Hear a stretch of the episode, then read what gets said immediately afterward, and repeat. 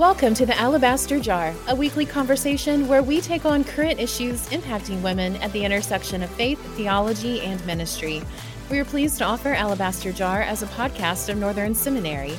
My name is Sareen Musselman, and on today's episode, I sit down with our host, Dr. Lynn Cohick, to discuss the season of Lent and what the Gospel of John has to tell us about the importance of knowing God and being known.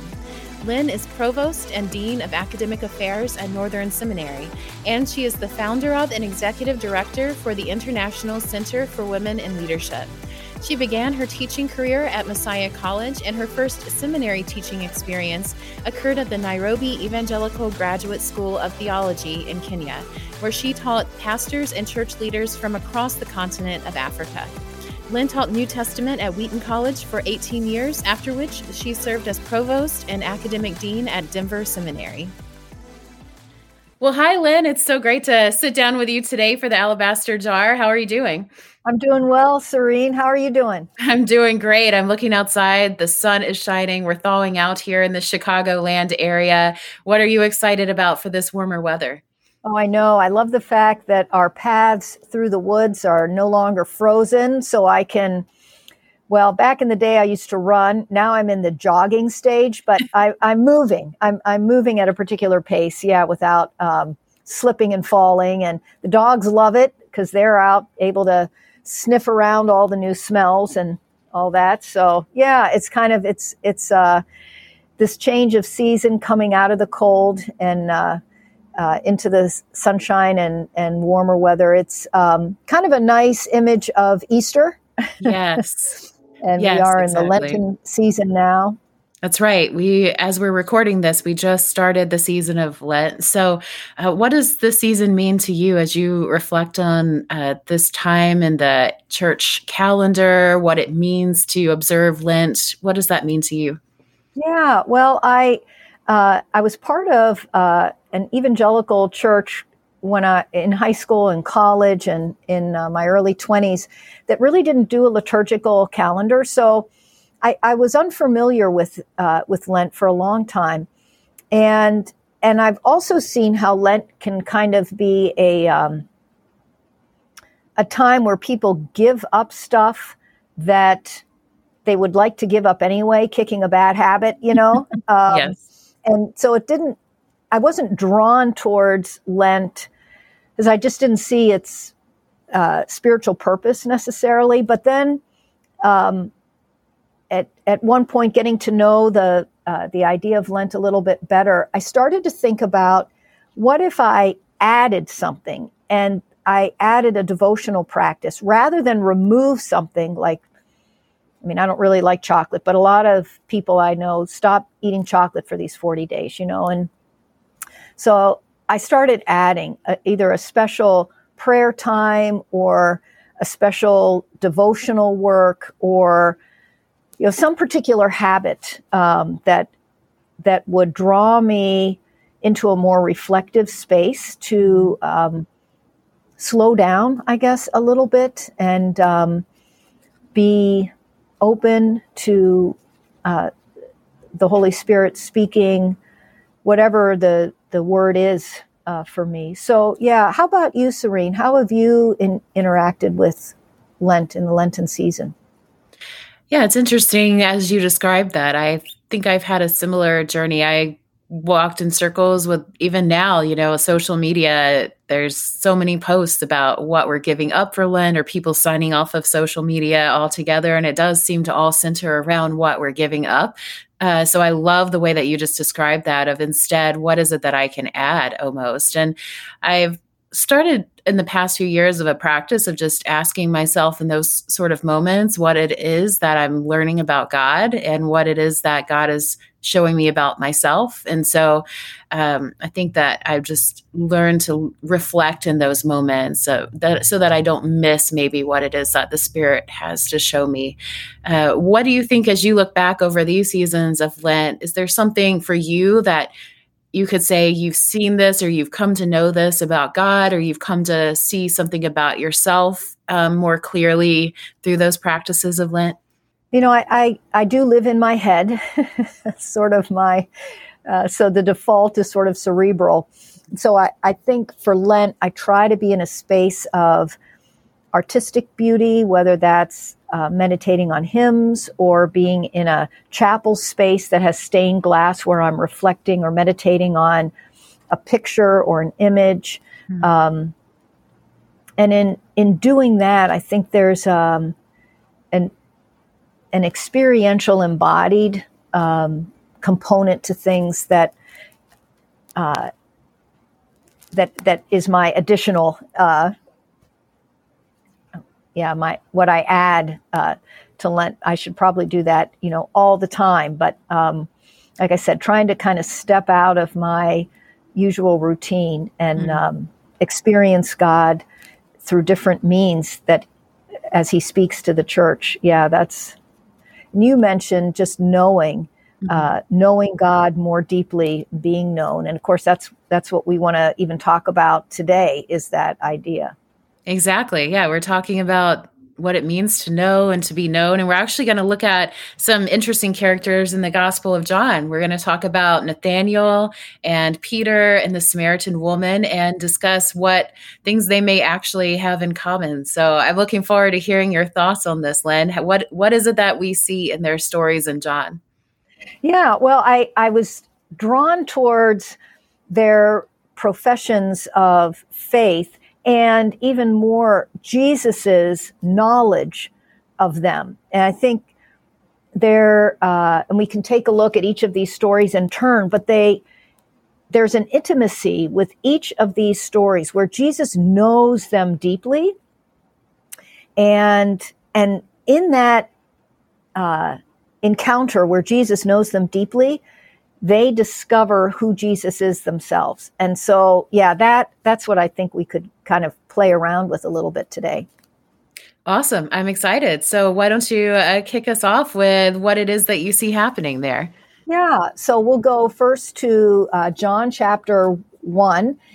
And in verse uh, 34, um, that's when uh, you have some disciples who begin to meet uh, Jesus, and Andrew, Simon Peter's brother, uh, meets Jesus and then tells um, tells Simon about it, and uh, then Simon meets Jesus, and Jesus says, "You will be called Cephas or Peter," and that's how he gets his name. And Peter's going to be a character that is on stage a lot in John's gospel, but I'm going to so he kind of steps on stage now, but I'm going to not uh, talk about him much until uh, his last performance, if you will, uh, at the very end of the gospel. Because right after Jesus uh, meets Andrew and Peter, he then uh, talks with Philip, who speaks to his friend Nathaniel. And Nathaniel is someone who is uh, very spiritually attuned, very interested in what God is doing at the time, looking for the Messiah. And so Peter says, you know, we found the one Moses wrote about in the law, about whom the prophets also wrote. This is this is the guy. Come on and see him. Uh, this Jesus of Nazareth. And Nathaniel's cynical reply Nazareth. Can anything good come from there? he's he's very uh, 21st century, you know, in his cynicism, and um, and so Philip says, "Well, come on and see." And then you have this encounter where Nathaniel is walking towards Jesus, and Jesus says to him, "Oh, here truly is an Israelite in whom there is no deceit." And uh, Nathaniel responds, "Well, how do you know me?" Jesus was not flattering him. Jesus was observing that Nathaniel um, is someone who deeply cares about what God is uh, is doing, and using the word Israelite, which is a term that refers really back to ancient Israel. Uh, that you don't call someone in Jesus' time an Israelite, you call them a Jew. Hmm. So Jesus using the word Israelite is a reference of like a, um, it's like a, uh, a, no, not a title, but but it's it's reflects that he knows Nathaniel is a genuine upstanding, righteous person. And of course, you wouldn't know that by his clothing. He doesn't wear special clothing. He doesn't have a special haircut. There's nothing f- about his physical appearance that Jesus, uh, in looking at him, would say, Oh, you know, um, I can tell you're a Pittsburgh Steeler fan because you have a Pittsburgh Steeler T-shirt on. You know, right? That's what he'd say to me, right? um, so, so anyway, uh, Nathaniel, how do you know me? And then Jesus follows up. Well, I saw you while you were still under the fig tree before Philip called you. Ah, so Jesus has this special understanding of Nathaniel. There's no way that Jesus would have known this other than his his prophetic knowledge. And of course, Nathaniel realizes that. And so he, he declares, Rabbi, you are the Son of God. You are the King of Israel, which again harkens back to the Old Testament promise. The King David will have an heir who will sit on uh, the throne forever and ever, you know, have an eternal kingdom. So Nathaniel recognizes that Jesus knows him and and that intimate knowledge reveals to Nathaniel then who Jesus is. And Jesus says, Wow, I mean, you believe because I told you you were sitting under a fig tree, but you're going to see greater things. The heaven open and the angels of God ascending and descending on the Son of Man, whether that's a, a reference to um, the, the trans, that the transfiguration will happen or other uh, realities um, as Jesus, fully human and fully divine, uh, continues with his ministry. But the but the the idea that I wanted to to say when we're thinking about being known and then knowing is Jesus's knowledge of Nathaniel led to Nathaniel's worship of him, mm-hmm. and and so it's a beautiful story. Yeah. And I think as you unpack that, there's a sense of hope and beauty to the way you're describing that. Sometimes we can have this idea that for God to know us, to know all of us, is actually uh, pretty intimidating. Uh, it could feel shameful for God to know all of those things about us that maybe we would prefer to keep hidden from the world. But it sounds to me, and maybe uh, could you uh, agree or disagree with this, but it sounds to me that you're sharing with us that it doesn't have to just be about shame. We don't have to be afraid of God knowing us when we see it through the light of a story like Nathaniel's. Would you agree with that? Oh, absolutely. Absolutely. And and you put your finger right on it. At times we're so fearful, but the the reality is God loves us. And and he already knows. I mean, we might think he doesn't know, but he knows. But he knows in a way that invites worship, that invites knowledge ourselves. You know, that what uh, Nathaniel had longed for, the coming Messiah, has now come. I mean, that it's a fulfillment of his hopes. And that that's the encounter uh, with Jesus. You mentioned shame, and this is a nice segue, though, into the second character that I want to talk about the Samaritan woman. Yes, you said that there are some connections here. So I'm interested to hear what's the connection between the story that we just heard and a story that we hear about a lot, the story of the Samaritan woman. What's the connection that you're making here? Right. Well, I think there's a lot of parallels, um, and we miss these parallels because we uh, jump to this woman being shameful mm-hmm. uh, and being ashamed of her uh, sinful past. But I would suggest that there isn't a sinful past uh, any more than like all of us have a sinful past. Even Nathaniel, of course, had sinned. Mm-hmm. But the overall point of the story uh, doesn't highlight specific sins of this woman, uh, but does highlight knowledge the knowledge that Jesus has, and then her responding knowledge and worship. Yeah, so the Samaritan woman, uh, the woman at the well, which is in John chapter 4, um, uh, starts with a conversation kind of different than Nathaniel because this is a Samaritan woman, so she doesn't, she's not going to be a righteous Israelite. I mean, mm-hmm. the, the um, Samaritans may have claimed that, but Jesus is not going to acknowledge that. But he does acknowledge her, her being a Samaritan, and he wants to have uh, a conversation with her.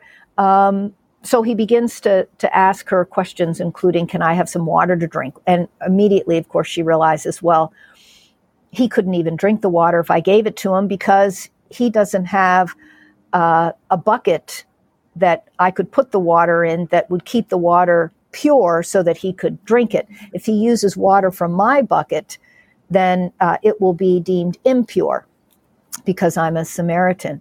And so, but Jesus kind of tries to break through that and and talk about uh, spiritual matters I, because he knows that she is spiritually hungry. And so when you kind of get to the parallel part in the two stories, the Samaritan woman has a particular history. She wasn't just sitting under a fig tree uh, and Jesus can't say, Here's an Israelite in whom there's no deceit, but he can say, I know what your family life has been like.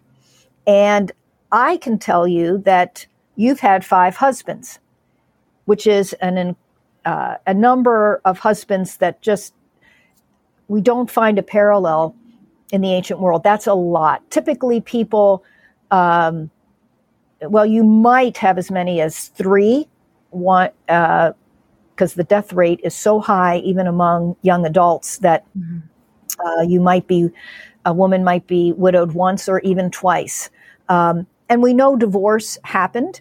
Um, and so there, you know, that, not that women could um, represent themselves in court, they always needed a male guardian to do so, but divorce was a possibility that women, if they found a guardian who would uh, help them. They could be supported in their pursuit of divorce, um, and certainly men then could just also just divorce. So you could have some divorce, you could have some um, death that separated them, uh, you know, that ended the marriage, but five is a lot, and and it's it's the kind of knowledge that isn't a good guess. Mm. In the same way that Nathaniel knew, here's an Israelite in whom there's no deceit isn't a good guess on Jesus's part. He he is making a claim that could only come from him being a prophet. Well, he's more than a prophet, but at least as a prophet, right? Mm-hmm. So then, when he uh, when Jesus is talking to the Samaritan woman, he knows she's had five husbands, and that the one he's she's with now is not her husband. Um, what you have said is true. Now, that's a really important piece of things because Jesus um, is acknowledging her history, but he doesn't talk at all about that history being sinful. And in fact, the word true or truth throughout John's gospel has a very positive connotation. So in the dialogue itself, there doesn't seem to be a condemnation.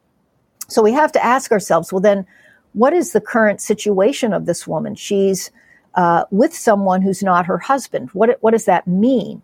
And, you know, certainly in some contexts, that's an immoral relationship. But in other contexts, it could simply refer to being a um, concubine. And I'd like to refer um, people to an earlier alabaster jar conversation that we had with Caryn Reeder, and her book on the Samaritan woman can really fill out a lot of the possibilities on um, the on what this woman women's woman's current situation is. The but Jesus doesn't condemn in the way that he would uh, condemn someone in adultery. Go and sin no more. Um, so within the dialogue itself, there's not any direct condemnation. Moreover, when she returns to her town and she says, similar to what Nathaniel did, I think this guy's the Messiah um, they believe her. And we just don't have record in the ancient world of men and probably women who see uh, immoral women as uh, reliable witnesses.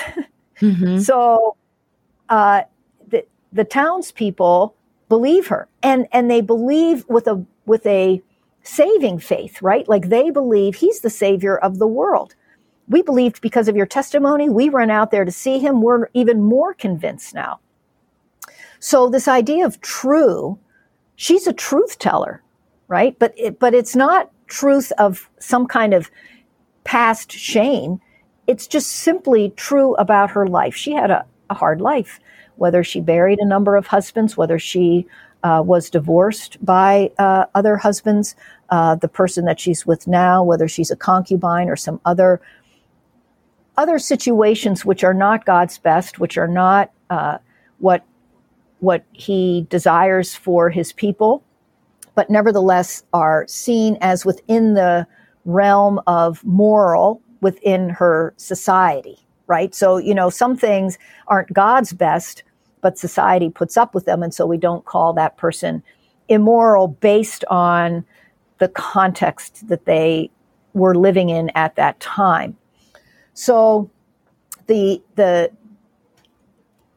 I know you that Jesus says uh, or demonstrates to her. I know you. I know your past. I know how you are uh, identified. Most women are identified uh, through their family members, um, whether they're the wife of or the mother of, the sister of. That's pretty typical, uh, very typical um, versus again Nathaniel, who would be known uh, by his religious stance. Uh, men would be often identified more that way, or their occupation, that kind of thing. So Jesus is identifying, knowing these people um, in in ways that are uh, beyond a good guess, and both the Samaritan woman and Nathaniel recognize that, and it leads them to worship. So they, they, in seeing that God knows them, that Jesus knows them, they then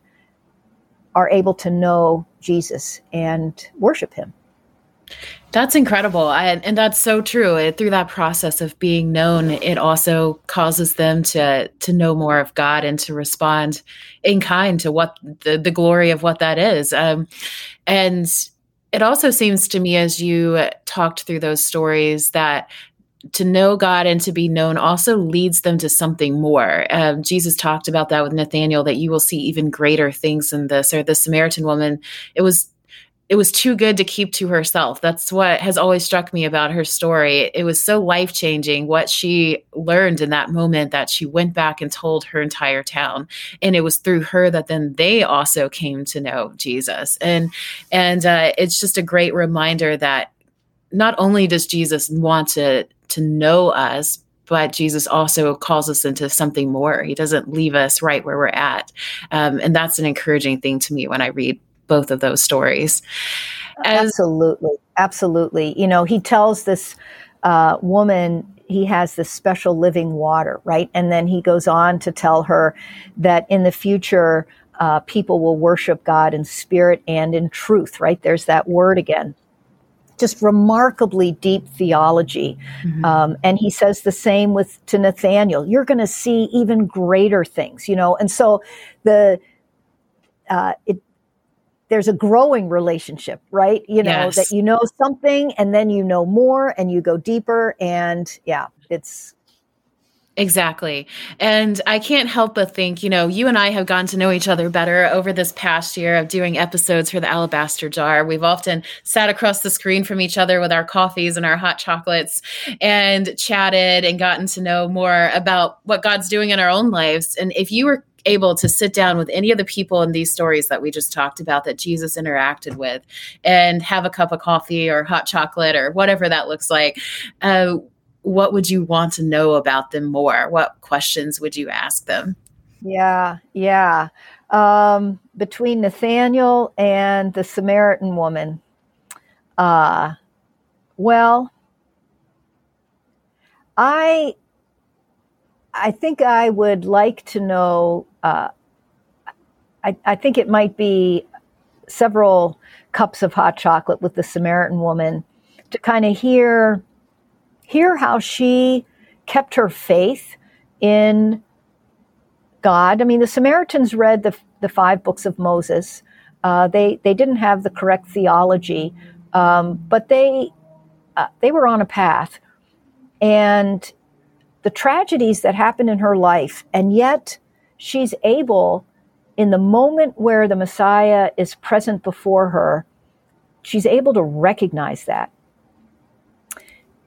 I I would just love to have her reflect on how she persevered mm. to be ready at that point, at that moment when her Lord appeared. So I think I think that'd be the question I'd I'd want to ask her, and that might be a long answer. Um, and with Nathaniel, um, I think I think I'd just love to hear uh, what that moment of joy felt like you know, Nathaniel also, we find him at the very end of of John's gospel. He's there and he sees the resurrected Christ. So maybe, and I know we're going to talk about that in a minute, but I maybe I'd also ask him um, to kind of compare those moments. That moment when he confessed uh, that Jesus is King of Israel, and then he saw the risen King of Israel. Um, yeah, what how, how that shaped his uh, devotional life uh, going forward. Yeah, absolutely. Let's turn it around the other way. What would you want them to know about you? What uh, What would you want them to know about Lynn Cohick?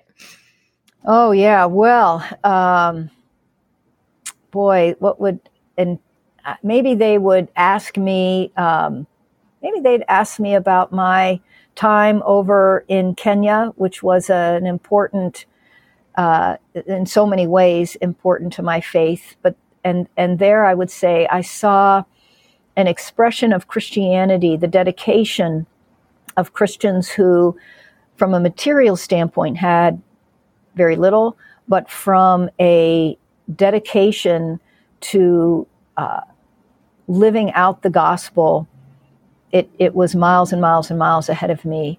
And being challenged by brothers and sisters there with um, uh, embracing the good and the bad. Um, they had a phrase, the Lord is good, and someone would respond all the time, and then would say all the time, and the other person would respond, the Lord is good.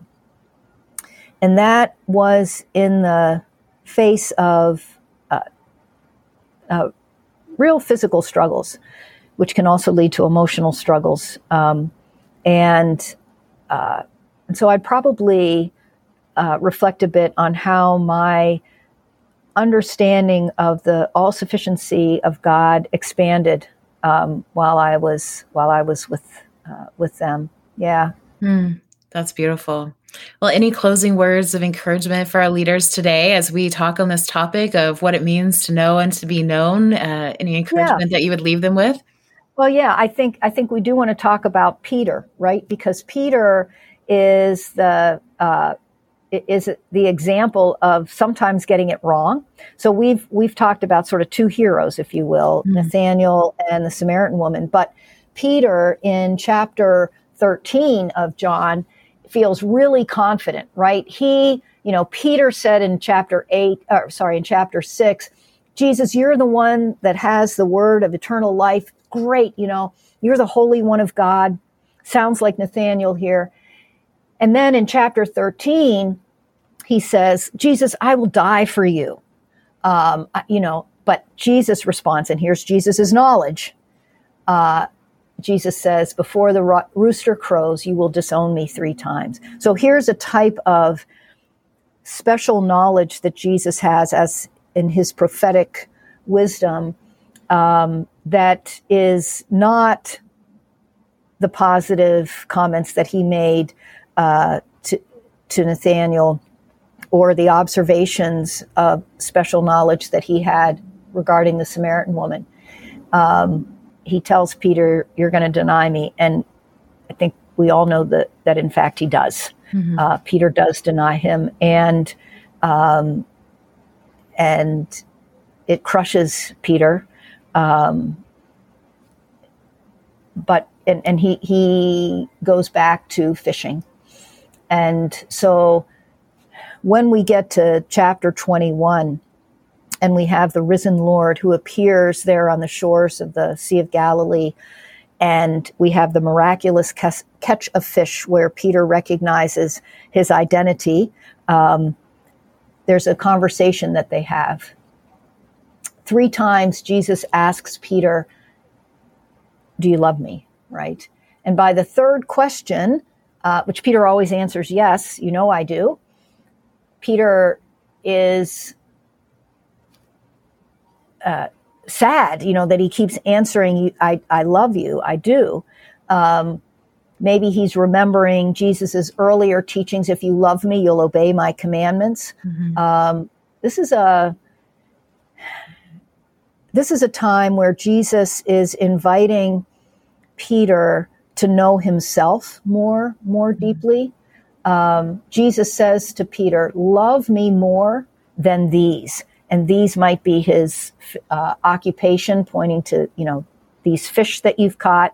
You've gone back to being a fisherman, but that's not what I have for you. You're to shepherd my sheep, hmm. and so I guess what I would say in this time of Lent.